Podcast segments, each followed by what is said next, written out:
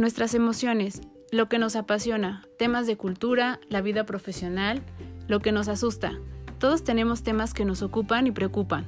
Cada semana hablaremos acerca de un tema distinto en Pretextos para un café. Aprenderás de los expertos con los que hablaré y podrás encontrar recursos, ideas e inspiración para tu crecimiento personal. Yo soy Claudia García, ve por tu café que ya vamos a comenzar.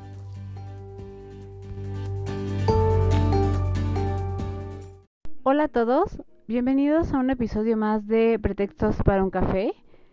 Espero que tengan su café a la mano, que estén listos para un episodio más y si pueden tener un pancito de muerto ahí, estaría formidable, digo, para quienes vivimos en México, justo estas fechas son eh, en las que aprovechamos para comer pan de muerto lo más que podamos porque después hay que esperar un año más, ¿no? Y entonces ahora con todas las variables que hay, pues bueno, nos la pasamos comiendo pan de muerto. Ya, ya hablaremos acerca también de esto, de la muerte, de la concepción que hay acerca de esto.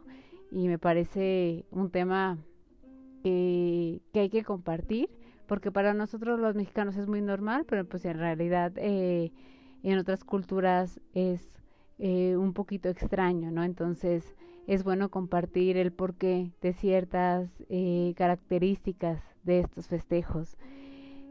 Y eh, pues bueno, hablando acerca de con lo, lo, que respecta con nuestro episodio del día de hoy, es un episodio que lo va, se van a dar cuenta, lo llevamos al hilo eh, y fuimos corriendo en cuanto a la parte de la comunicación, no porque no tuviéramos tiempo, sino porque la conversación se iba dando así, ¿no? Hay mucho que hablar al respecto de esto. tenemos una invitada que es una invitada privilegiada, es eh, Dana Benarroch, y ella es consultora, es comunicadora, es conferencista, es coach internacional, eh, trabaja mucho el tema de liderazgo social, y la felicidad, que es un tema que actualmente estamos tocando en todos los países, en todos los sectores y en todas las culturas.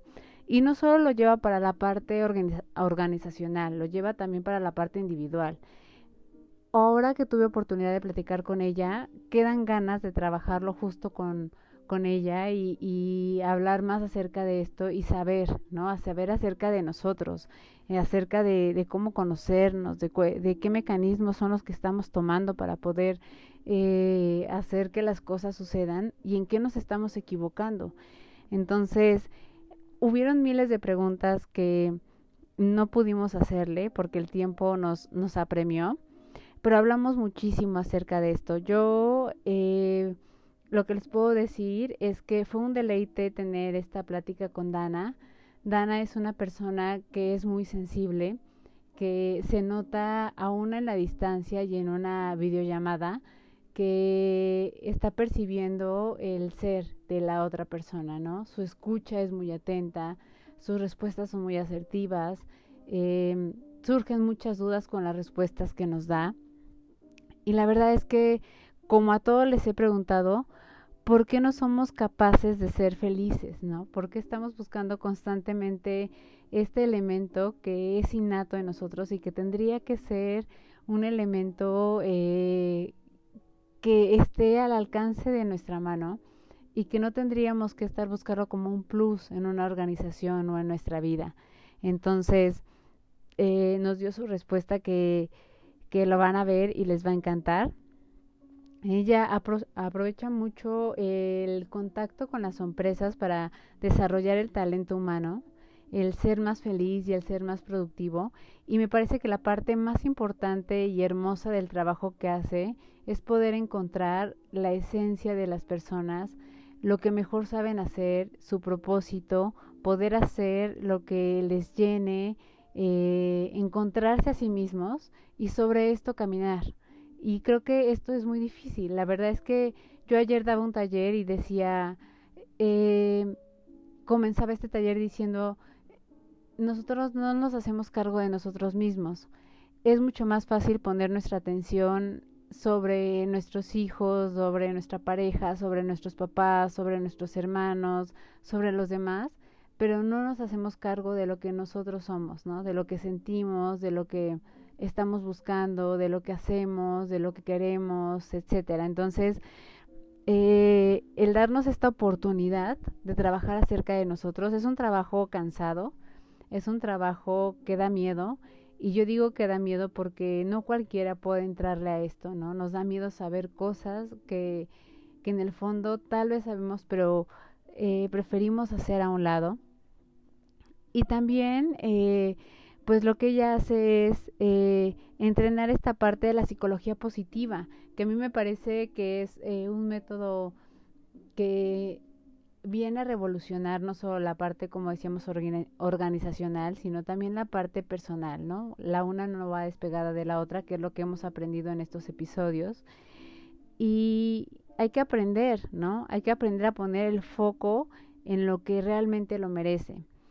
Eh, hay una parte que a mí me gustó muchísimo y es que ella menciona que la felicidad es igual a la sostenibilidad, a la adaptabilidad y a la productividad. Y es verdad, cuando uno está feliz, puede ser eh, capaz de hacer y desarrollar eh, cualidades, eh, desarrollar proyectos, sacar lo mejor de nosotros. Eh, nos adaptamos mucho más a los entornos, no estamos más dispuestos a esto y esto nos trae pues mejores resultados, ¿no? Eh, el hacer las cosas con amor y compasión nos ayuda a que la parte profesional surja y florezca como ella lo menciona de una manera por reflejo. Entonces me parece que son muy bellas las palabras que ella que ella menciona. Y me parece también que es muy importante otro punto que ella menciona, que nosotros inspiramos a las personas a encargarse de su bienestar y de integrarlo a, a quien eh, trabaja con nosotros, ¿no? Con las organizaciones para desarrollar seres humanos con más conciencia, más adaptables, más cálidos, que esta palabra me parece formidable porque me parece que somos amables, pero no somos cálidos y más cercanos. Las personas eh, tendemos mucho a ser, ah, pues, eh, amables, a compartir cosas, pero no somos cercanos, ¿no? Tratamos mucho como de poner barreras, de creer que el otro nos va a hacer algo y sabemos que es parte de la eh, dinámica y de lo que hemos aprendido, pero se puede aprender y podemos trabajarlo, ¿no? apoyando siempre y yo siempre digo que es bueno resaltar o ayudar a, las personas a que se den cuenta de que tienen talentos y hacérselo saber. A veces la gente necesita saber que tiene ciertos talentos que ellos no han descubierto y qué bello es cuando alguien te lo dice y te hace saber por qué. Te hace sentir mucho mejor, te hace sentir más confiado en ti y te hace ir por más. Entonces van a ver que todo lo que vamos a hablar hoy, pues bueno, es eh, más allá de la formación de liderazgo y de un propósito de vida, tiene todo que ver con el ser humano, con las personas, con cómo nos acercamos, con cómo nos relacionamos, con cómo somos y, y qué consciente nos estamos volviendo acerca de esto y cómo esto se ve reflejado en la vida profesional y en la vida personal. Entonces, ya no les doy mm, este más rollo, los dejo directamente con Dana se van a emocionar muchísimo. Entonces disfruten esta tarde, día o noche eh, que son un poquito fríos acá en México. Y bienvenidos para escuchar este tema con, con Dana. Comenzamos. Muchas gracias, Dana, por estar acá con nosotros. Por fin pudimos este, ponernos de acuerdo para, para coincidir. Eh, yo siempre digo, estas son las maravillas de la tecnología, de, de, estar en un lugar este, pues muy lejos, ¿no? Y poder encontrarnos, a lo mejor son diferentes horarios, pero poder coincidir y compartir y conocer gente como, como tú, que yo creo que podemos, eh, lo que platiquemos va a ser muy poco con respecto a todo lo que nos puedas contar de tu experiencia y demás, ¿no? Pero muchas gracias de verdad por haber aceptado la invitación y espero que te sientas cómoda con, con la plática que vamos a tener. Claudia, gracias a ti por invitarme y segurísimo que me voy a sentir muy cómoda como ya hemos estado sintiéndonos. gracias a esta también tecnología que nos permite toda esta belleza de conocer personas distintas de otros países, de otras culturas. Y al final, Claudia, darnos cuenta de que así tengamos diferentes culturas, así tengamos diferencias individuales, en el fondo de los fondos somos todos prácticamente iguales.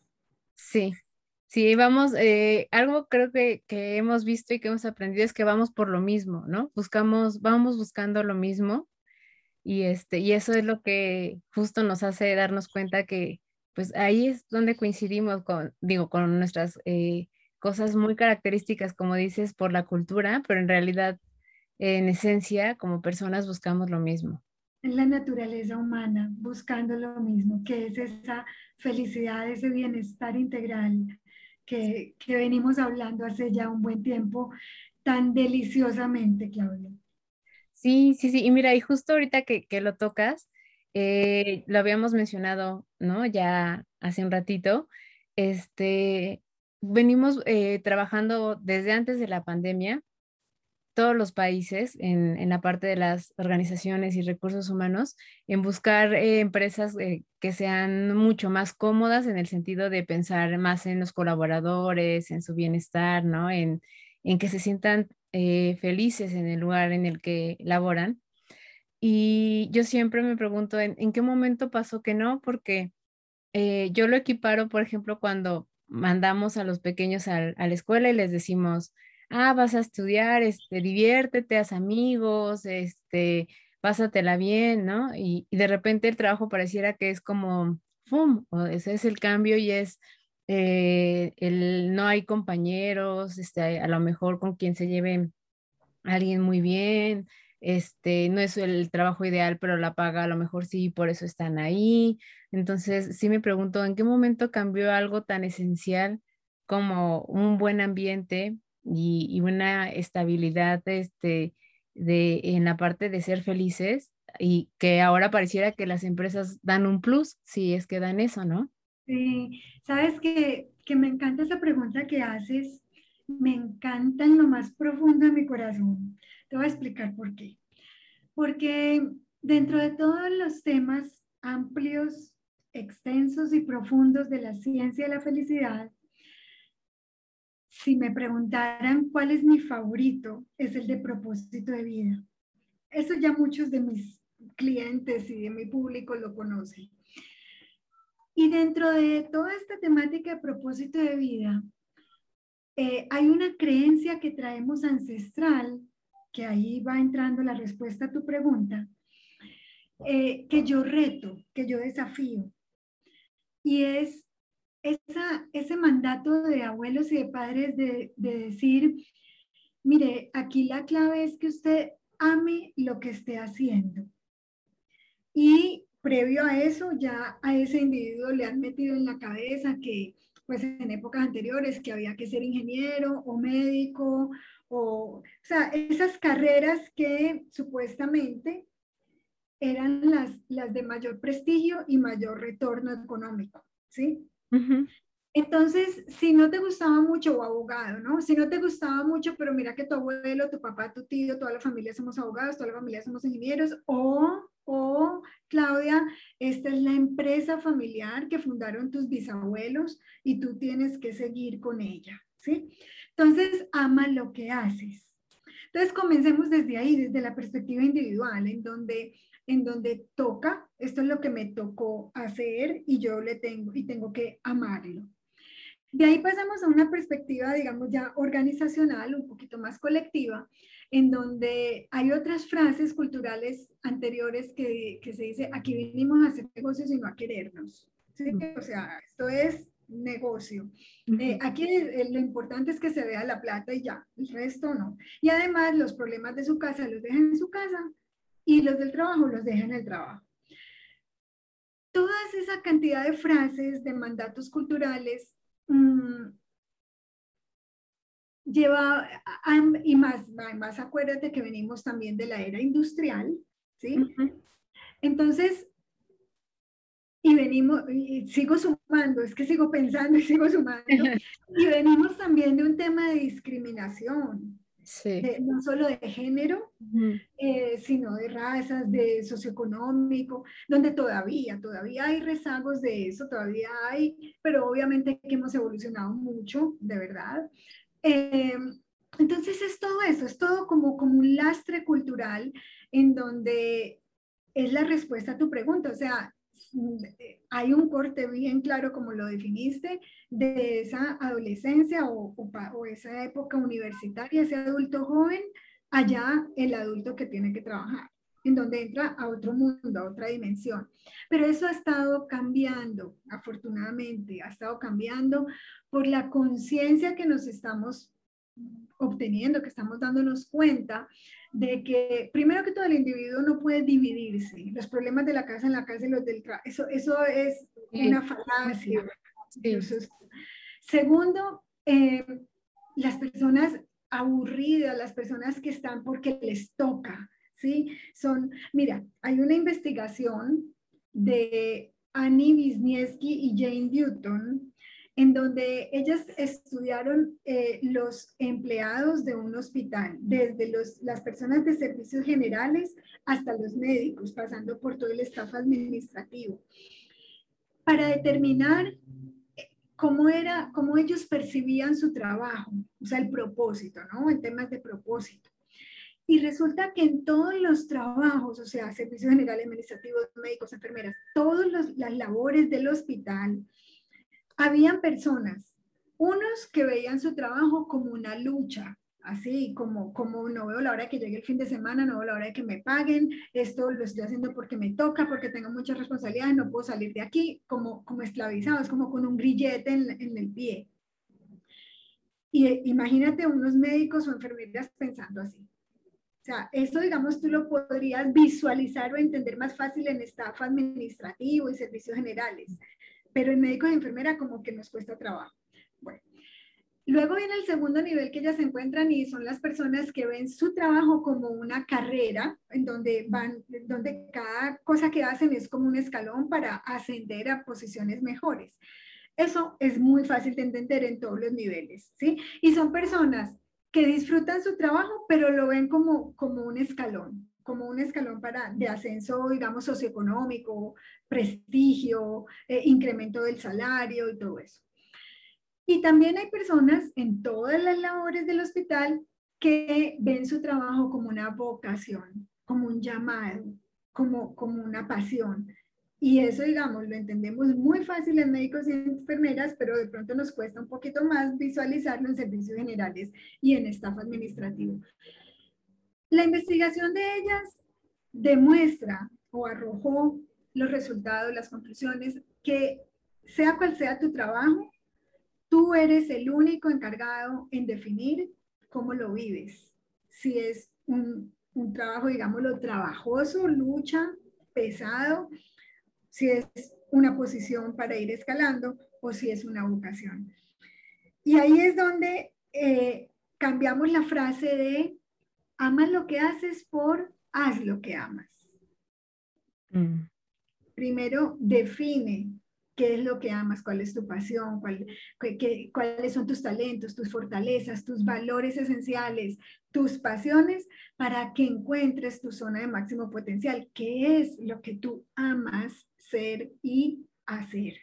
Y ya desde eh, donde entres en esa zona de máximo potencial, pues eh, te quedará mucho más fácil florecer, que es el término de la psicología positiva.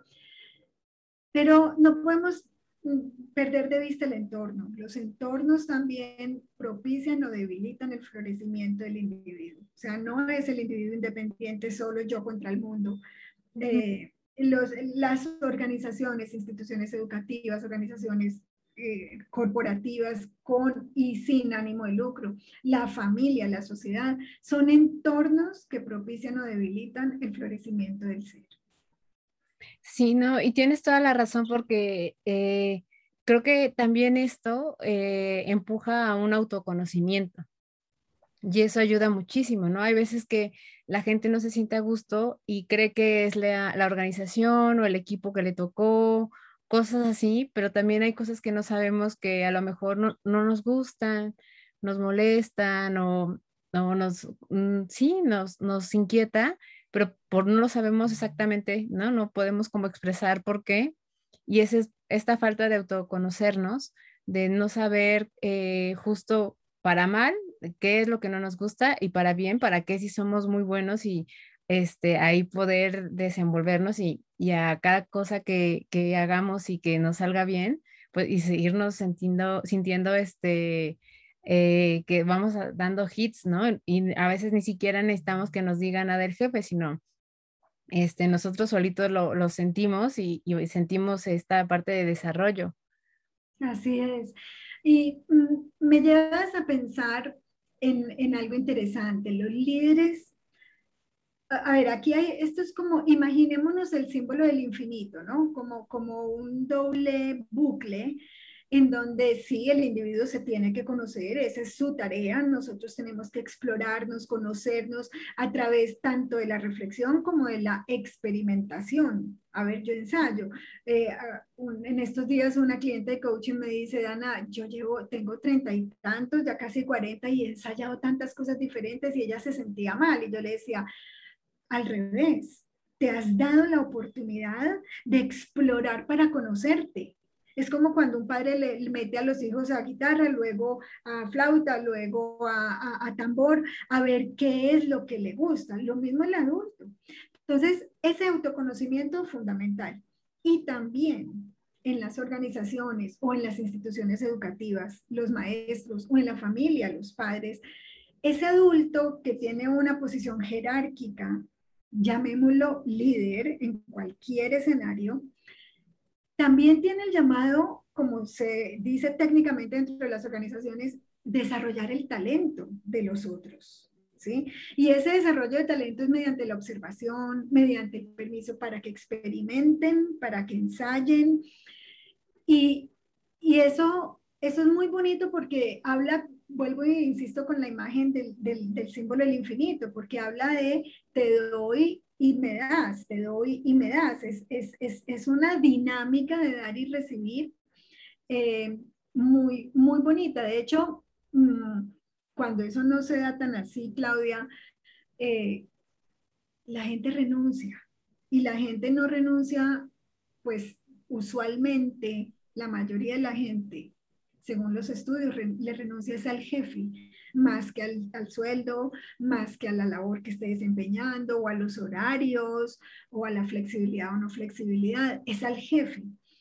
Em, así que eh, es interesante ver cómo nosotros, si bien tenemos una autodeterminación, independencia, autoconocimiento, todos esos autos de la psicología, también en alguna medida dependemos del otro.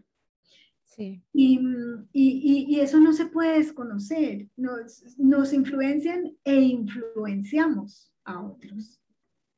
Sí, sí, yo creo que justo como decías, de las cosas más padres o más bonitas que puede haber es, es un líder este, enseñándole a, a otra persona a descubrir sus talentos. O sea, cuando alguien eh, te lleva a esa parte, es, muy gratificante porque es de, verdad, ¿no? Eh, necesitas el, por naturaleza necesitamos el reconocimiento del otro, ¿no? Hasta, hasta de que existimos, porque no hay alguien que dé fe de que estoy, es como de, pues no estoy, ¿no? O no sé si, si estoy o no. Como cuando de repente hay equipos en donde eh, uno llega y, y te dicen que, que hay que integrar al equipo y te das cuenta que hay gente a la que nunca le, le, este, le dicen si van a comer, si hacen planes y así, y es como, como decir, no existe esta persona, ¿no? Entonces sí, necesitamos ese reconocimiento, pero yo lo viví, por ejemplo, en carne propia en, en mi época de, de, trabajar con las empresas, bueno, dentro de las empresas, este, cuando me pasaron a la parte de cultura, yo nunca me imaginé como verme ahí, y cuando me dijeron, oye, nos gustaría que, ¿no? Que pudieras, iban a abrir aparte apenas el área de cultura porque era una startup y entonces fue creciendo poco a poco, que también fue muy bonito. Este, yo no me imaginaba como decía, ay, no, ¿cómo, no? Y este, me decían, sí, porque la gente tiene mucha facilidad para que se te acerque, para que les ayudes a solucionar, para que les ayudes a transmitir, les despejas dudas de la empresa. Entonces, eh, uno como que de repente dice, será, ¿no? Pero es bonito cuando, cuando tu líder te, te, te dice, ah, pues tienes estas otras características que te pueden llevar a esto, ¿no? Es que, es que eso suele suceder mucho, Claudia, porque cuando para uno una fortaleza como esa que describes es tan natural, es tan auténtica, es tan, fluye como con tanta naturaleza, a uno le queda difícil verla, reconocerla, porque porque creemos que, como así, es que eso es algo diferente, es que eso es algo especial, pues yo lo, eso no es normal en todo el mundo, pues es tan normal para nosotros eso que, que, que cuesta, o sea, solo lo ve el otro. Ahí entonces es donde entra el otro a jugar en ese descubrimiento del talento. Es muy bonito. Sabes, Claudia, que recientemente la debes saber, la consultora número uno multinacional, McKinsey, sacó un estudio realizado el año pasado eh, sobre los empleados en el mundo. Imagínate que el 55% de los empleados en el mundo están buscando otro trabajo. Más de, de, la mitad de la gente está buscando, otro lugar para trabajar.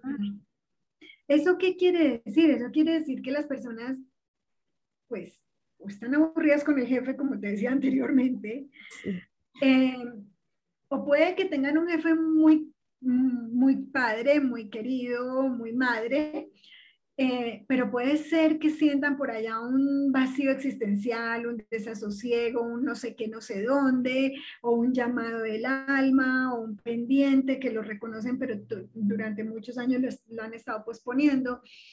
Y eso mm, te digo que me ha tocado duro, duro en el corazón, porque como te decía que mi tema dentro de la ciencia de la felicidad, lo que más me apasiona es propósito de vida, y porque toca mi historia de vida personal, eh, es un llamado a todas esas personas a decirles, pues aprovechen los que están buscando, ya desempleados buscando trabajo y estas personas que están empleadas pero con, mirando para afuera, a definir cómo es su trabajo ideal ¿Cómo, ¿Dónde se ven? ¿Haciendo qué?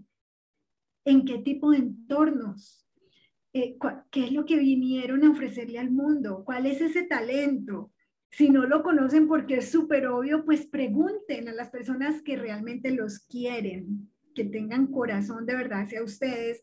Pregunten qué, cuál es el diferenciador mío. Yo, yo, ¿Cuál crees tú que es lo que yo vine a dar al mundo?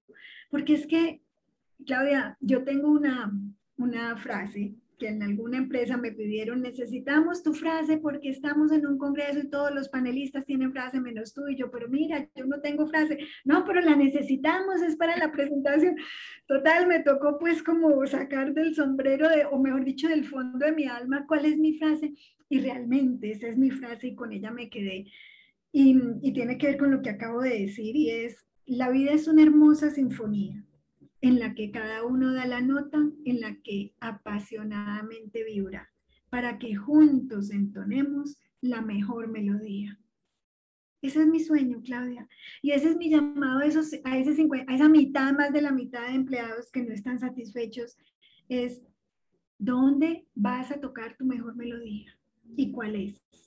Y, mira, qué bonito porque yo eh, bueno, yo fui una de ellas, pero yo fui sin querer, pero mucha gente ha tratado de emprender aún con la pandemia, ¿no? Y entonces yo lo veo y digo, es esa, es esa necesidad que tienen de hacer otra cosa que no es lo que han hecho hasta el día de hoy en el trabajo, ¿no? O sea, a pesar de cómo está la situación en general, ¿no? En, en todo el mundo, este, se atreven como a decir, pues lo voy a intentar, ¿no? Con las herramientas que tengo, lo voy a hacer. Eh, cuando yo comencé, pues yo comencé meses antes de que finalizara el 2019 y entonces eh, comenzó el 2020 y chin, ¿no? Entonces sí me, me hizo, pues te hace conocerte, porque ah, empiezas con limitantes y de repente dices, Dios de mi vida, ¿qué voy a hacer ahora, no? Y yo cuando veo a la gente que ahora lo hace y, le preguntan, pero ¿cómo te atreves, no? A, hacerlo ahorita, o sea, no es momento. Yo creo que ese, es eso que tú, que tú mencionas, ¿no? Es ese llamado que tienen y que dicen, es que no soy feliz. en lo que estoy haciendo y entonces quiero buscar eh, lo mío, ¿no? Eh, aun cuando haya tropiezos, errores este, y demás, hacerlo. Y, yo creo que otra parte que te quería eh, preguntar justo, porque yo sí vi, vi tu frase justo en, en la página, y, este, y ve, bueno, me di cuenta que trabajas con empresas y también de manera individual con la gente, ¿no? Entonces, con la gente que, que comienzas a justo a, entender qué es lo que quiere hacer, pero tiene esta parte de, de, que de repente caes y vuelves a caer y, y, es de no me sale a la primera y no me sale, porque es normal, yo creo que aunque eh, este, es, hayamos nacido para algunas cosas o lo, lo, traigamos como innato, al final, pues, ¿no? Hay eh, este, siempre obstáculos y demás. Claro, ¿Qué, ¿Qué, les puedes decir, por ejemplo, a, a este tipo de personas que, que, tienen esta pasión, pero pues de repente están estas, estas limitantes o estos... Muchas cosas, muchas cosas tengo para decirles. Mira, lo primero es que cuando realmente contactamos la pasión, como fue mi caso literal y como es el caso de muchos de mis clientes, cuando realmente contactas tu pasión, es como si se, se, prendiera un cohete que tienes pegado en la espalda. Entonces, quiero decir con esa metáfora que te impulsa, o sea, tú ya, tú sabes cuál es el norte, de pronto no tienes muy claro el camino, puede que no lo tengas suficientemente claro, pero el norte lo tienes re claro y tú arrancas con las ideas que cada día te traiga, porque esa es otra de las ventajas de la pasión, que es como, es un energizante de creatividad, fuera de que es un energizante del coraje. ¿Y qué es coraje, Claudia? Coraje no es no tener miedo, el miedo siempre va a estar presente, además de que el miedo tiene su servicio, sirve para algo, sirve para ser cauteloso, sirve para pensarlo dos veces, sirve para ser organizado, sirve para ser prudentes. El miedo tiene sus servicios. Ahora, el miedo deja de ser útil cuando ya te estanca, te bloquea y ya no te deja dar pasos hacia adelante. Ahí sí ya toca trabajarlo, enfrentarlo y, y seguir más para adentro en tu conocimiento individual. Pero mientras haya una, es como una receta, como una receta de cocina, mientras haya una proporción adecuada de miedo, la torta va a salir divina, o sea, porque es necesario. O sea que la, es, la pasión te enciende el coraje. ¿Qué es coraje? Es actuar a pesar del miedo, ¿sí? Aún con el miedo. Bueno, esto es por un lado. Por otro lado, mm, cuando, cuando tú realmente contactas tu pasión, tus fortalezas de carácter que pueden buscar en internet. El test de fortalezas de carácter del doctor Martin Seligman de la Universidad de Pensilvania es gratuito. Cuando sabes cuáles son tus fortalezas de carácter, tus valores esenciales, tus eh, talentos y tus pasiones, tú es como si te pasaras a vivir al cielo, Claudia. O sea, la, la, ya la, la lucha se convierte en una dicha y no quiere decir que hay, como en el cielo no hay problemas y no hay obstáculos y todo va derecho. No, lo que quiere decir es que los obstáculos que sí o sí van a llegar, las dificultades que sí o sí van a llegar, los tropiezos que sí o sí van a llegar, tú los vas a ver y a afrontar muy diferente a como si estuvieras viéndolos y afrontándolos sin pasión, sin ese sin estar en esa zona de, máximo potencial. Y tercero, voy a nombrar a mi profesor Tal Ben Shahar, que dice una frase que me encanta. O aprendes a fallar o fallarás en aprender. ¿Qué mm. quiere decir tal con esto? Quiere, y, y, de hecho en las clases nos dice, les deseo que fallen mucho.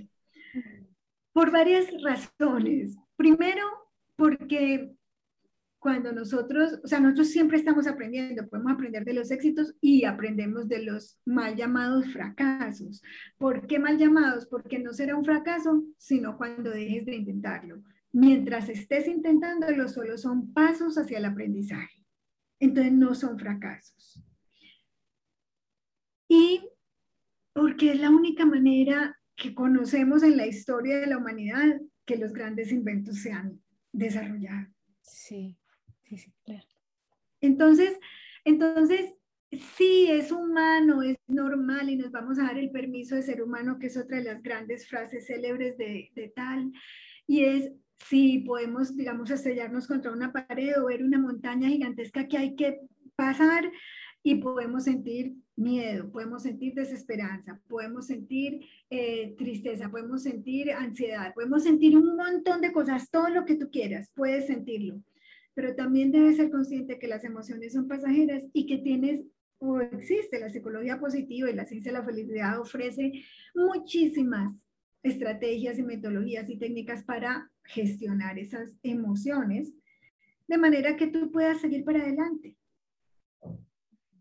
Es, es, es, es, eso. Fuera de eso está el apoyo social, volviendo al tema de los entornos y de los líderes. Eh, en estos días estábamos en la celebración de los 75 años de una institución educativa y uno de los invitados que lo, pues, le ofrecieron dar un discurso dijo, eh, cuando un asesor te diga que no lo puedes hacer, cambia de asesor. Es, es, es decir, eh, querer es poder. El tema es cómo, ¿sí? El tema es con prudencia, con orden, con organización, pero, pero cuando, cuando tienes un llamado en el alma, eh, busca entornos sociales que te propicien, que te apoyen, que te ayuden y todo con acompañamiento del miedo. Es que el miedo está bien, el miedo es prudencia, el miedo es te desarrolla la inteligencia, la racionalidad, eso está bien. y, y, nunca dejar de aprender. Yo siempre creo eso también, que este, a veces nos sentimos que somos de, de, ah, toda mi vida he hecho esto, entonces, ¿no? Lo, lo conozco muy bien y ya no hay como más que aprender acerca de eso y ahora vivimos en una era en la que todo va cambiando muy rápido. Este, las generaciones cambian muy rápido, antes eh, podrían pasar varias generaciones y eran casi iguales todas, ¿no? ahora todas tienen sus características y la información al, ser tan, primero al llegar tan rápido, ¿no? Y este, tener acceso a, a tanta información tan rápido y luego eh, que unas cosas sean válidas ahorita y después se desacrediten y, lleguen otras y todo eso, también hace que te estés movilizando tú, porque si no también te vas eh, quedando detrás, ¿no? O sea, es cuando trabajamos con empresas grandes, a veces es más sencillo porque ellos están más estructurados, tienen como más procesos que es, son más lineales y, y demás, pero cuando se trabaja con startups es distinto porque tienes de todas las generaciones y entonces también tienes diferentes personalidades y tienes que saber este también por cómo hacer que un solo proceso simplemente, por ejemplo, estoy inventando, ¿no? Me acuerdo cuando en una empresa se implementó Salesforce, la plataforma, y entonces había que enseñarle a todos, pero había desde quienes este, pues no conocían nada de eso y siempre habían usado Excel o algo así y no conocían ninguna plataforma y quienes decían, ah, sí, ¿no? Este, eh, nacieron en la época de la tecnología y entonces no tenían problema. Y es esto, es cómo, lo, cómo tienes que estar atento, este, aprender, estar atento a la gente este, y, y hacer un, ser un facilitador de esta información. Sí. Este tú, tú, acabas de tocar un, uno de los elementos del bienestar integral, que es el aprendizaje. Eh, estar en permanente aprendizaje, mm, pues de hecho ya Aristóteles lo, lo dejó dicho, es nuestro, nuestra diferencia como especie en el planeta del resto de las especies. El, el, ser humano tiene esa capacidad de observación, de análisis, de reflexión, de conclusión, en una palabra aprendizaje. Eh, eh, así que desarrollar nuestra curiosidad y apertura a nuevas experiencias, que ahí es donde entra el fallo, ¿sí? Donde entra aprendes a fallar o fallas en aprender. Esa curiosidad y esa apertura, eh, sabes, Claudia, que últimamente es lo que más me han estado pidiendo las empresas. Es cómo desarrollar equipos de alto desempeño, lo que en otras, digamos, con otras temáticas llaman agilismo, y es esa capacidad de, de adaptabilidad, flexibilidad, aprendizaje, eh, poder trabajar en un equipo con diferentes generaciones, ¿sí? Eh, mm, poder eh, disminuir procesos burocráticos para ser más ágiles cuando estás mencionando, por ejemplo, empresas grandes. Eso lo vemos en todos lados. En todas las empresas hay diferentes generaciones en donde les cuesta trabajo esa comunicación, les cuesta trabajo esa empatía, les cuesta trabajo soltar paradigmas, o sea, desaprender para aprender. Eh, y no solo en términos de tecnología, si hay una nueva plataforma o si ahí viene SAP o no viene SAP o lo que sea, no. Es, eh, es también en cómo comunicarse una generación que ya se va a jubilar con un, joven practicante que está entrando y lo van a dejar porque es un chico muy, muy, muy hábil y muy bueno. ¿Cómo comunicarse entre ellos dos? Eh, eh, es todo un reto, pero esa capacidad del bienestar integral, o sea, eso es lo que vamos llamando como liderazgo integral, que, que es, digamos, podemos llamarlo liderazgo positivo, liderazgo integral, eh, como hay, hay, bastantes nombres para lo mismo. Y es esa capacidad, sabes, Claudia, que una de las cosas que ahora que hablábamos eh, más difíciles que más me, me, piden en las empresas a lo largo de todos estos años es esa empatía. Y esa empatía es como la base para ese agilismo, para aprender, para comunicarse, para desarrollar el talento de otros. ¿Me entiendes? Para todo lo que hemos hablado, la empatía es fundamental. Y, y, tenemos entendido la empatía como ponerse en el zapato de los otros. Sí, pero creo que ya hoy en día se queda muy corta esa explicación. Eh, cuando estamos hablando de líderes integrales, de líderes que desarrollan talentos, de líderes que desarrollan equipos de alto desempeño, estamos hablando, primero que todo, la primera, digamos, tarea que tiene un líder, llámese padre, llámese maestro, rector, llámese CEO, llámese coordinador, director, gerente, como quiera, es visión. Hay que tener visión para dónde dirijo yo este grupo humano, o esta empresa, o esta familia, o esta institución. Para yo poder tener visión, Claudia, yo tengo que saber escuchar. Y ahí entra la empatía. Es saber desarrollar las habilidades de escucha profunda. No es lo mismo oír que escuchar. Y, eh, y, uno de los grandes obstáculos hoy en día de la escucha profunda es el multitasking. Entonces estamos con el celular digitando y, diciéndole, dale, dale, dale tranquilo que yo te escucho, yo te estoy escuchando, dale tranquilo, yo termino de mandar este correo. ¿sí? Eh, eh, eso no es escuchar.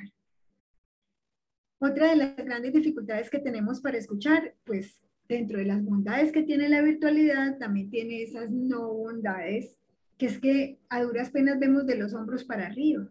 No estamos eh, involucrados en una comunicación completa, donde toda la expresión corporal o gran parte de la expresión corporal nos la perdemos. Ya ni eso pues cuando tenemos las cámaras prendidas, no hablemos ya de cámaras apagadas, ¿sí? Sí. Y donde, donde la mayoría de esa comunicación es con cámaras apagadas. Eh, entonces, si antes era un reto escuchar profundamente, ahora el reto subió la vara. Y Después de esa escucha profunda o acompañado de esa escucha profunda van las preguntas. El líder debe ser un preguntón innato. Sí, sí, sí, sí. Yo también lo, lo creo. Yo, yo creo que a mí lo que me ayudó mucho en cultura era que cuando, como me tocó entrar y ser todólogo, o sea, reclutar, capacitar y así, les preguntaba cosas personales, pero no por por chismosa, sino para imaginarme el entorno y entonces decir, híjole, no sé si este sea el mejor lugar para esta persona o no, por su entorno, ¿no? O sea, a lo mejor va a ser muy complicado que llegue aquí, este, tiene a lo mejor un bebé muy pequeñito y le va a demandar mucho tiempo y, aquí va a estar saliendo un poco más tarde, o sea, como conocer todo para no, sufrir ambos lados, ¿no? Entonces te entera, bueno, me decían quién era, quién estaba casado, quién tenía hijos, quién vivía con sus papás. Y, este, y cuando volvíamos a tener reuniones, como era, al principio éramos pocos y eran, eran eh, clínicas de salud visual, este, tenía, hacíamos mucho impacto social, entonces teníamos como mucho una, la parte de la misión y demás y nos saludábamos, yo siempre preguntaba como por quienes yo creía que eran importantes para ellos, ¿no? De, oye, ¿cómo está tu bebé? o ¿cómo están tus papás? Y así. y era, ay, ¿a poco te acuerdas? Y, y ese tipo de cosas a mí me ayudó muchísimo. O en el trabajo con, trabajé mucho tiempo ahí mismo con médicos y yo veía, sabía quiénes solo estaban haciendo aquí este, la subespecialidad, pero en realidad vivían en otro lado, este, o quienes ya tenían un trabajo medio este, en la mañana y, en la tarde estaban haciendo la sub y así. Y, también eso me ayudó mucho con ellos en los procesos, hacer cosas como de, oye, te, te cambio este, que me ayudes a cubrir tal día y cuando tú te vayas este, a ver a tus papás o a tu familia, este, veo quién te cubra a ti, ¿no?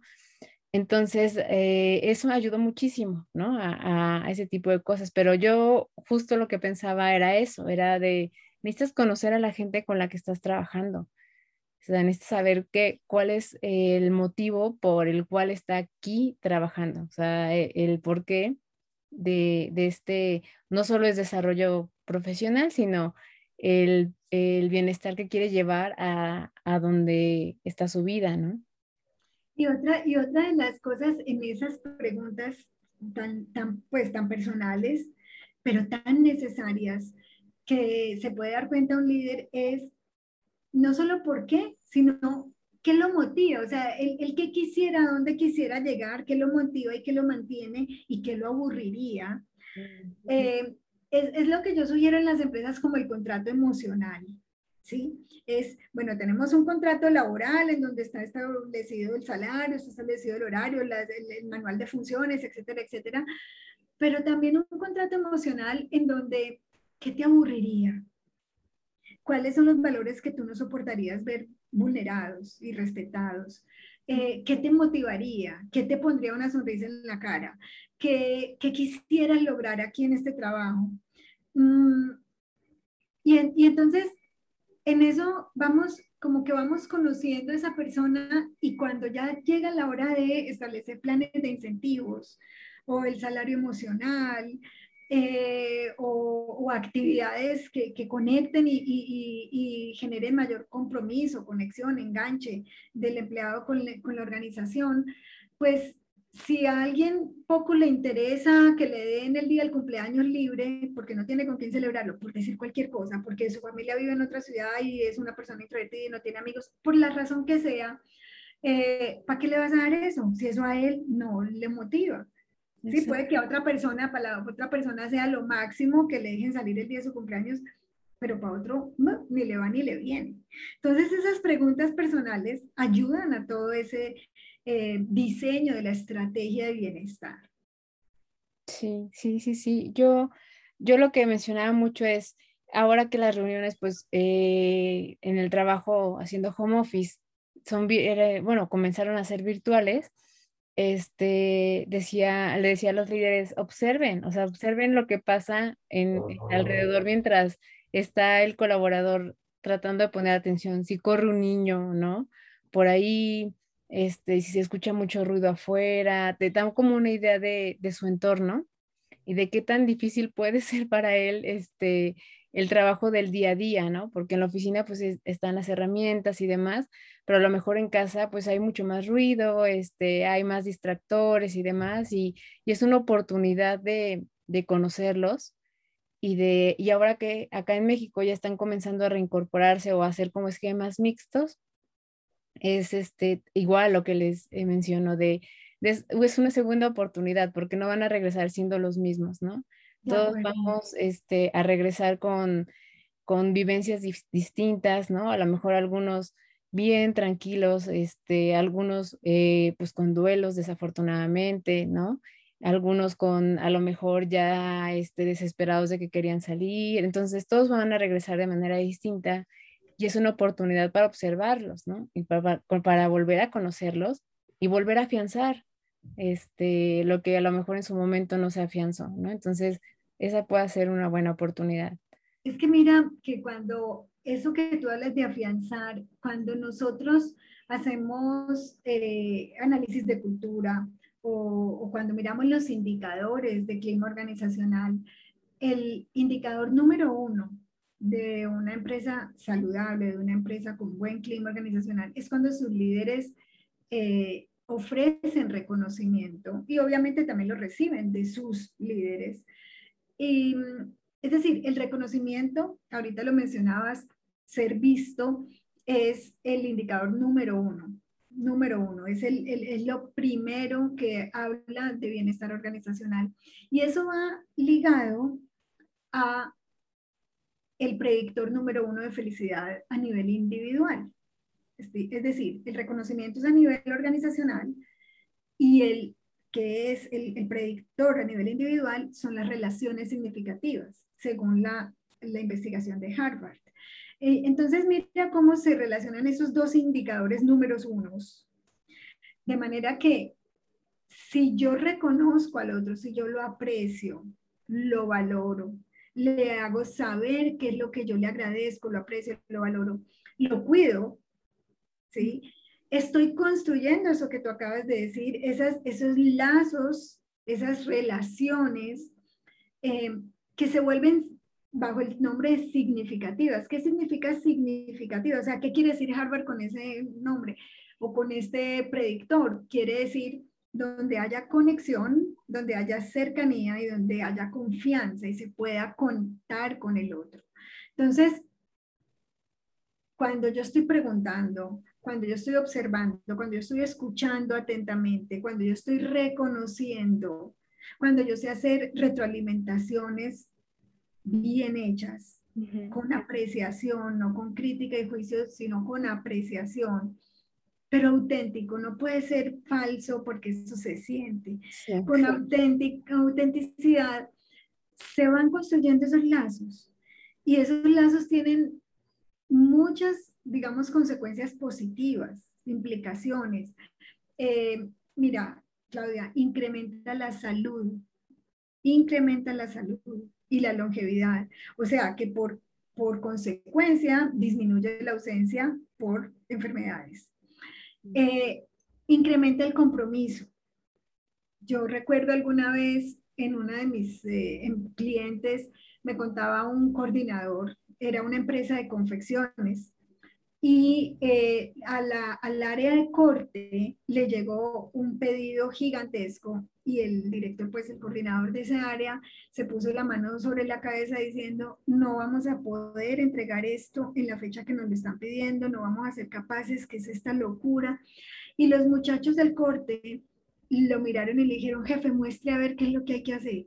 Mira, todo esto, esta cantidad, no vamos, y para tal fecha no vamos a alcanzar. Y los muchachos dijeron, jefe, déjenoslo a nosotros. Nos dejan, nosotros lo hacemos a nuestra manera. Y el jefe, confiando en ellos, les dijo, sí, pues háganlo a ver si somos capaces. Deje, jefe, que nosotros no lo vamos a dejar quedar mal. Deje, verá. Y lo hicieron. Es decir, cuando, cuando un jefe se conecta con los otros, hay esas relaciones significativas, ese reconocimiento, eso incrementa la confianza, eso incrementa la creatividad, el compromiso. A este jefe no, lo, no le voy a quedar mal a mi jefe o le renuncio a mi jefe. O sea, es que es muy profundo, es que nosotros somos seres sociales. y, y, necesitamos, es lo que nos energiza. El otro día, Claudia estaba escuchando la Universidad Tech Milenio está haciendo pues su, su Wellbeing 360 y estaba escuchando una masterclass de Kim Cameron en donde el tema de él se llama el líder energizante positivo. Entonces él tiene, él empieza, bueno, tengo que explicar primero qué es energizante y después qué es positivo y qué es este nombre tan raro y esto de dónde salió. Claudia, simplemente es, son esas personas que todos conocemos que cuando tú te te comunicas, te relacionas así sea un minuto con esa persona, tú sales mejor. Tú sales más energizado, tú sales más optimista, tú sales con la sonrisa, tú sales más energizado. Son personas alegres, son personas que te miran valorándote, son personas que, que, que te sacan lo mejor de ti y tú sales mejor. Entonces él decía, no tienen que ser líderes que tengan personas que tengan personas a cargo, no. Cualquiera y todos pueden ser líderes energizantes positivos. Y la investigación de él decía, que me llamó mucho la atención, la investigación de él decía que la productividad de las empresas se multiplica, Claudia, por cuatro. Cuando, por cuatro la productividad, o sea, estamos hablando de números, pues de plata, donde haya, entre más líderes energizantes positivos tenga la organización, la productividad se multiplica por cuatro. En otra, en otra empresa estaba un gerente hablando que él vivió en Silicon Valley, ahora hablando del tema de aprender a fallar o fallar para aprender. Eh, y que él como latinoamericano, pues colombiano, pero, pero no solo se circunscribe a Colombia, sino a Latinoamérica en general, nosotros pues tenemos un poquito la cultura de que nos avergüenzan los fallos y los errores. Y que él estuvo tres años en Silicon Valley y que él era impresionado cómo la cultura frente al error allá era totalmente diferente. Es decir, eran sentados tomándose una cerveza o, o tomándose un café o lo que sea, conversando, y el que más fracasos tuviera era el más, el, el súper, ¿no? Era sacaba pecho, eso era como los generales poniéndose medallas en el pecho, el que más medallas de fracasos tuviera era el más, el más súper de todos, y, y, que, o sea, yo tengo tres, ah, pues yo tengo cuatro, ah, pues yo tengo cinco fracasos, cinco quiebras, o sea, era la competencia casi que, el que más se quebrara y fracasara, y que él era como mirando eso, como impresionado. Claro, porque los inversionistas de las startups, lo primero que preguntan es, ¿usted cuántas veces ha fallado, ha fracasado y se ha quebrado? Quebrado, pues en mi, aquí en Colombia es como como una quiebra económica de una empresa, pues ha, estrellado una, una, un emprendimiento. Y si no has estrellado ningún emprendimiento, el inversionista te descarta. Entonces es como, a ver, yo sola, yo inversionista, mi plata la quiero en personas que realmente hayan, como se dice en otros términos, hayan comido tierra. O sea, se, se hayan fracasado porque solo a través de la experiencia es que aprendemos. Entonces, eh, eh, eh, eso, eso, eso es asombroso, de verdad, este cambio cultural en todo, en todo o sea, a, través de ese cambio del fracaso, a través de amarlo, de, de, definir qué es lo que amas para que hagas eso, no para que ames lo que te tocó hacer, a través de, de ese crecimiento gracias a esa, a esa interrelación con otros apreciativa. ¿Sí? valorativa, donde hay conexión. Es, es muy hermoso, esto está cambiando, todavía falta mucho, Claudia, mucho trabajo tenemos por delante todos nosotros, afortunadamente, ¿no? por otro lado, pues bueno, no, no, pues sí, no desafortunadamente, pues porque es lo que es, ¿no? Pero, pero sí, sí se ve cambios, sí se ve cambios. Sí, y, y, es increíble que esa es otra cosa que uno pensaría, ah, no, este, son las empresas las que ya tienen años, las que ahora tienen que adaptarse y demás y así, o les cuesta trabajo, ¿no? Este, eh, ser flexibles a estas nuevas modalidades o, formas de recompensar al, ¿no? a los colaboradores y demás, pero no es cierto, la verdad es que uno ve también a las startups y, y dices, también les cuesta, también les cuesta este, como soltar, eh, no no sé, eh, perder tiempo. Eh, yo tuve la experiencia en una organización en donde si la junta era, por ejemplo, ahorita que son las 2.50, el que había convocado a la junta tenía que estar a esa hora. Lo esperaban dos minutos y si daban 2.52, decían, este, ya tenemos muchas cosas que hacer y nos vamos todos. Entonces eran muy duros y, si, iban al tema directo, ¿no? No eran como de cómo van, tal, así, no iban al tema directo ¿Alguien más tiene algo más que decir? Bueno, pues sigan trabajando. ¡Pum! Se desconectaban, ¿no? Entonces, a mí eso se me hacía muy agresivo. O, sea, a pesar de que no estaba físicamente este, ahí y estábamos todos conectados, se me hacía muy agresivo porque parecía que era como de, eh, pues al jefe solo le importa lo que hacemos, ¿no? Nunca nos preguntó si estábamos bien, cómo iba la semana, este, nada, ¿no? O sea, era el, el tiempo y no perderlo y, este, y era un startup, ¿no? Y, y, era gente joven, entonces te das cuenta y dices, no, sí, todavía hay mucho que trabajar, mucho, que hacer. Mucho y, La, la, la, gente cree que por el multitasking, tú sabes que hay una investigación en Inglaterra que demostró que el multitasking reduce 10 puntos de la inteligencia intelectual. ¿Quién quiere ser 10 puntos más bruto? Nadie. Pero, pero todos creemos que ser multitasking es súper guau. Y entonces es porque por ese afán, esa presión del tiempo, el tiempo es oro, no se puede perder el tiempo. Es que nuestra relación con el tiempo, Claudia, es perversa, perversa. Es como la gente que sale tarde, ¿no? Que antes, antes decían, ah, sale tarde porque tiene mucho trabajo. Y entonces decían, ¿y quién no te dice que es porque en realidad no hace las cosas como las debe de hacer o, o pierde el tiempo y por eso está más tiempo aquí, ¿no? O sea, hay, hay dos maneras de verlo y entonces, pero sí es cierto, todo lo medimos por el tiempo, de si está conectada la gente a tiempo, ¿no? ¿Cuánto tiempo tardó en responderme si le pregunté entonces qué estaba haciendo? Seguro estaba haciendo otra cosa. O sea, ese tipo de cosas que van bajando como la credibilidad o el, o el colaborador siente que va bajando su credibilidad y ya, y se va pachurrando, ¿no? Se va haciendo chiquito, chiquito. Se va marchitando en vez de florecer del ser, esa, esa expansión del máximo potencial se va encogiendo y marchitando.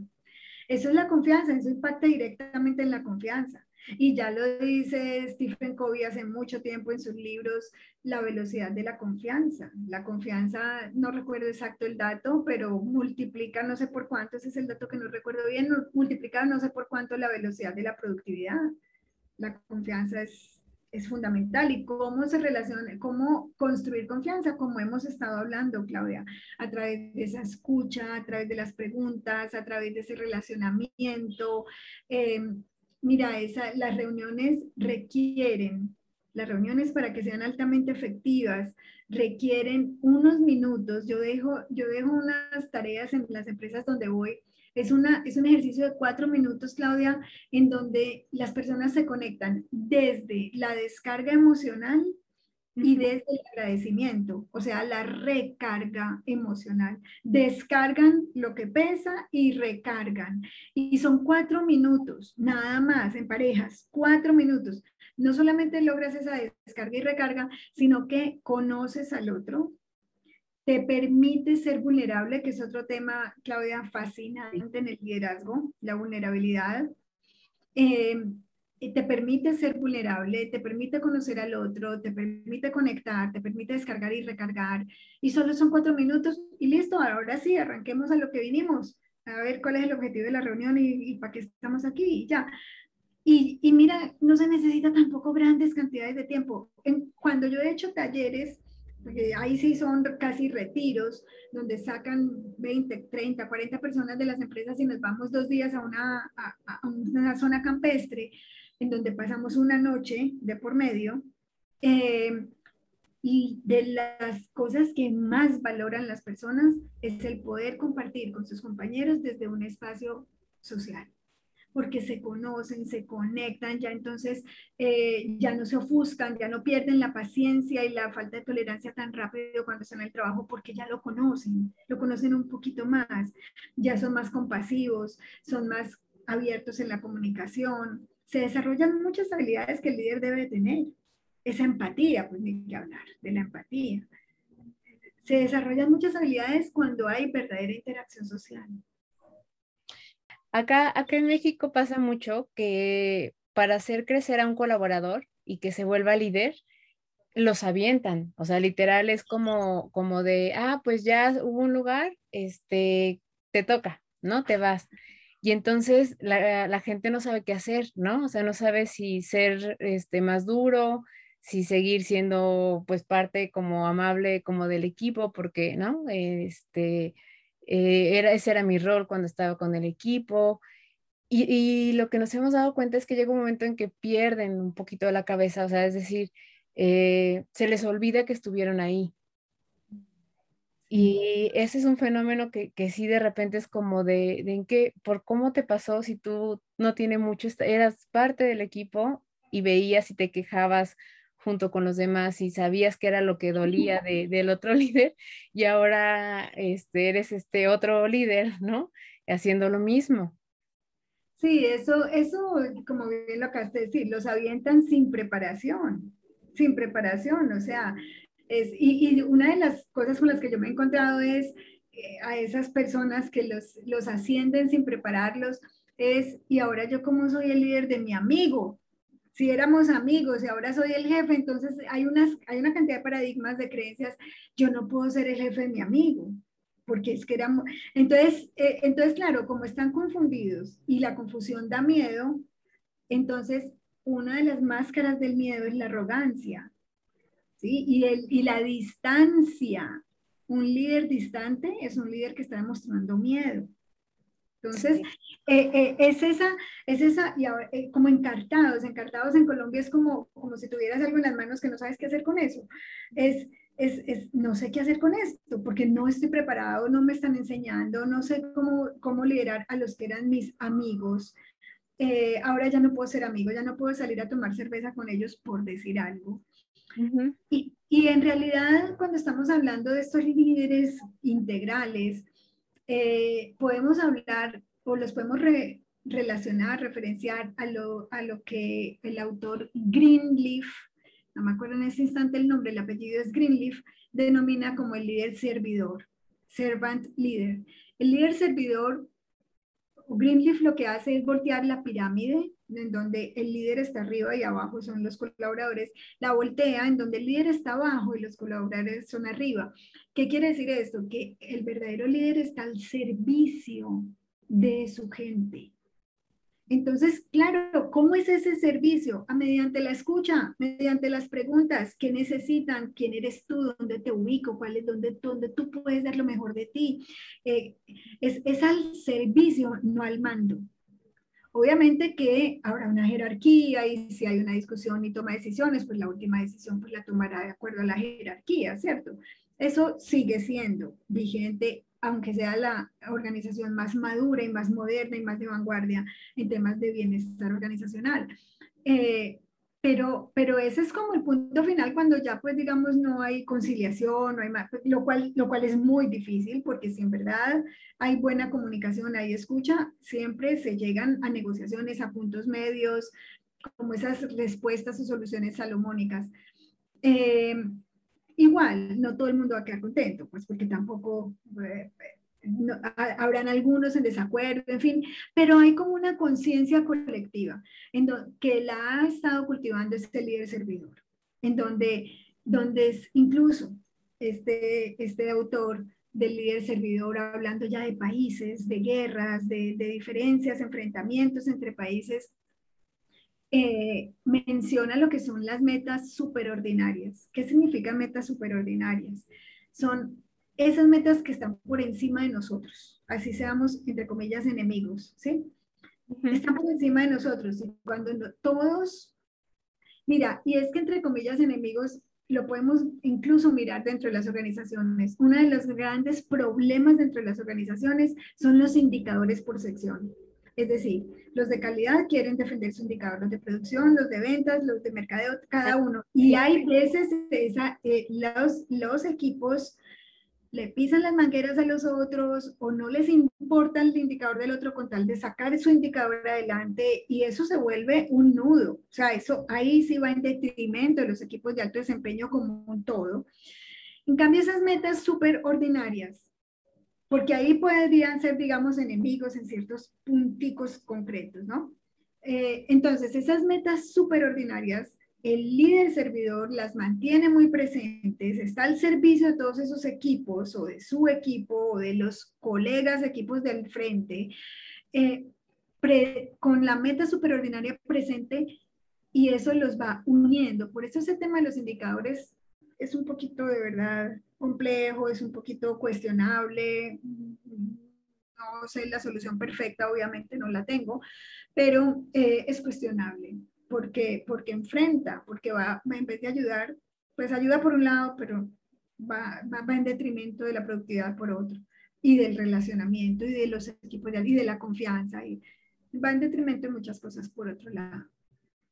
Sí, sí, yo creo que eh, al final es, eh, nos cuesta todavía mucho ver el trabajo en conjunto, ¿no? Nos, nos, cuesta mucho este, saber que tenemos un rol, pero que eh, lo que nosotros hacemos y la manera en, cómo lo hacemos impacta totalmente en, no solo en el equipo, sino en la organización, ¿no? Eh, en si alguien se puede acercar a ti a preguntarte, en si alguien puede confiar en ti para pedirte apoyo o ayuda, ¿no? Eh, este tipo de cosas que de repente se escuchan de, no, mejor lo hago yo solo o este, o es que es el área tal, entonces ya sé que me van a decir que no, o no sé, ¿no? O sea, yo creo que es, eh, es esta parte de, de entender que el otro tiene una necesidad en la que tú a veces puedes participar y que puedes aportar y que en algún momento tú, tú mismo lo vas a tener, a lo mejor con él, con otra persona, ¿no? Sí, Claudia, es, hablando de necesidades, mira que Adam Grant eh, tiene un ejercicio que se llama el círculo de la reciprocidad y es tan bonito porque eh, muchas personas les da pena levantar la mano a pedir ayuda. Entonces, eh, si no viene alguien a preguntar, entonces tú no dices que tienes una necesidad, ¿cierto? y ese círculo de reciprocidad es como, puede ser un archivo en, Drive. así de simple, pues no, no, se necesita una super mega plataforma. Un archivo en Drive donde todos tengan acceso y donde se diga, ¿cuál es mi necesidad? O sea, levanto la mano, necesito esto y alguien diga, yo, yo soy capaz de, de, ayudarte con eso y se ponga la fecha de ayuda. ¿Sí? O sea, cuándo es la, el deadline, ¿no? Hasta cuándo yo y, de pronto que haya alguien supervisando, bueno, tú te comprometiste, si lo hiciste o no lo hiciste. Y, y, así todos, es el, círculo de reciprocidad. Yo levanto la mano, pido ayuda y yo ofrezco ayuda cuando veo que la puedo dar. Eh, y eso genera esa dificultad que tenemos de pensamiento sistémico, porque tenemos una, un pensamiento un poquito cerradito en nuestros indicadores, en nuestro equipo, y yo no soy tan consciente de qué pasa con los de producción, de qué pasa con los de mercadeo, qué pasa con los de contabilidad, o qué pasa, ¿me entiendes? Eh, es, es, ampliar ese, esa, ese alcance de la mirada para poder tener, para que todos tengan un pensamiento sistémico. Está, está muy interesante la verdad es que sabía que no nos iba a alcanzar el tiempo, porque hay mucho de, qué platicar. Este, yo para cerrar, la verdad es que, y te lo digo de verdad de, corazón y, por, ya ahora que, ¿no? Que tuvimos la oportunidad de platicar y demás, y, por lo que he leído y visto, y de verdad veo que a ti te apasiona lo que haces, ¿no? Este, Dana, y, y muchas felicidades de verdad, porque no, no cualquiera, ¿no? Tiene esta parte de decir, ah, esto lo voy a hacer y voy a hacer eh, de, lo que yo, eh, a mí me llena, eh, hacer que los demás tengan esta misma sensación de, de, que tienen bienestar, de que están haciendo lo correcto, de que están tomando buenas decisiones, de que se sientan a gusto con ellos mismos, con lo que hacen y demás. Entonces, creo que es una gran labor la que haces. Y con las organizaciones, pues bueno, al final es, es, la parte profesional, pero no va despegada de la parte personal y seguro lo ponen en práctica en la, en la vida personal. Y cuando trabajan contigo de manera individual, seguramente debe ser este, una experiencia muy grande trabajar contigo de manera individual. Entonces, yo espero que, que este, más adelante podamos tener oportunidad de platicar otra vez, porque la verdad es que está muy, muy, muy interesante y hay muchos temas ahí, como decíamos, que todavía se tienen que trabajar, que todavía se tienen que tomar con las organizaciones y que, y que es bueno que se hable de ello para, ¿no? Para que ellos, este, pues sepan que, que hay muchas cosas que se dolecen todavía y que hay que cambiarlas, ¿no? Que no pasa nada, solo es este, hacer un cambio, abrirse un poquito más y hacer que tu organización este, funcione bien y con funcionar bien es que tengas a la gente haciendo lo que quiere hacer de la mejor manera posible y que se sienta bien, ¿no? O sea, que se sienta bien haciéndolo, que se vaya contento y que regrese y que venga al día siguiente contento, sin, sin estrés, sin no poder dormir o, querer escapar. O sea, ese dato que nos diste de el 55% ¿no? de las personas está buscando empleo, es, sí es alarmante, o sea, sí es, la mitad no está a gusto. No está a gusto. Es muy triste, es, es, muy triste, pero yo, yo creo, antes, ¿sabes qué? Antes, cuando yo empecé hace 12 años con esto, el porcentaje era el 80 en Estados Unidos, era el 80. Eh, eh, entonces hemos mejorado en 12 años que yo llevo en esto, hemos mejorado. Y, y, vamos mejorando esos indicadores con todo nuestro trabajo. Claudia, yo te agradezco muchísimo esta oportunidad, esta invitación. Eh, sí, efectivamente a mí me apasiona hablar y, y, transmitir todo esto porque ya sabes cuál es mi, cuál es mi moto. Entonces seguro te estaremos molestando para volver a, a platicar. Encantada, no sería una molestia, sería un honor y un placer, encantada. Y este, y de verdad yo te agradezco porque hubo en cada cosa que nos dijiste mucha sabiduría, de mucho de dónde aprender. Entonces seguro te, te voy a estar molestando muy pronto. De verdad, muchísimas gracias. Gracias a ti, Claudia, que tengas una feliz tarde y un abrazo. un abrazo muy fuerte hasta allá y de todos estamos en contacto. Sí, señora. Chao, chao. Gracias.